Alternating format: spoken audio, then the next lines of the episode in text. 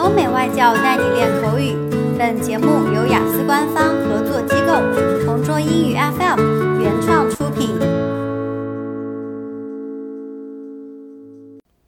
Describe a time when you saw children behaving badly in public.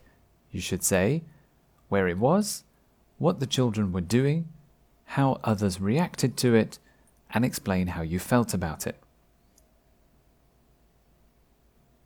I remember one time when some teenage boys were very annoying. I was taking the bus home after work at 6 pm.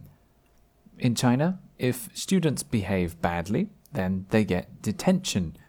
This means they have to stay after school and clean the classroom or do homework. Usually, students finish school at 4 or 5 pm, but one day at the bus stop near my office, I saw a group of teenage boys waiting and behaving badly. They were playing music, they were talking loudly, and using bad language. I thought maybe they had detention, and I think I was right. They got on my bus and they made a lot of noise. Unfortunately, I had to sit next to them too. They kept playing loud music, swearing, making rude jokes, and messing around. It was very annoying I tried to listen to my own music, but it didn't help. One old passenger told them to be quiet, but when she got off, they started messing around again. After 10 or 15 minutes, they finally left too. I think everyone on the bus was relieved, and it was quiet again.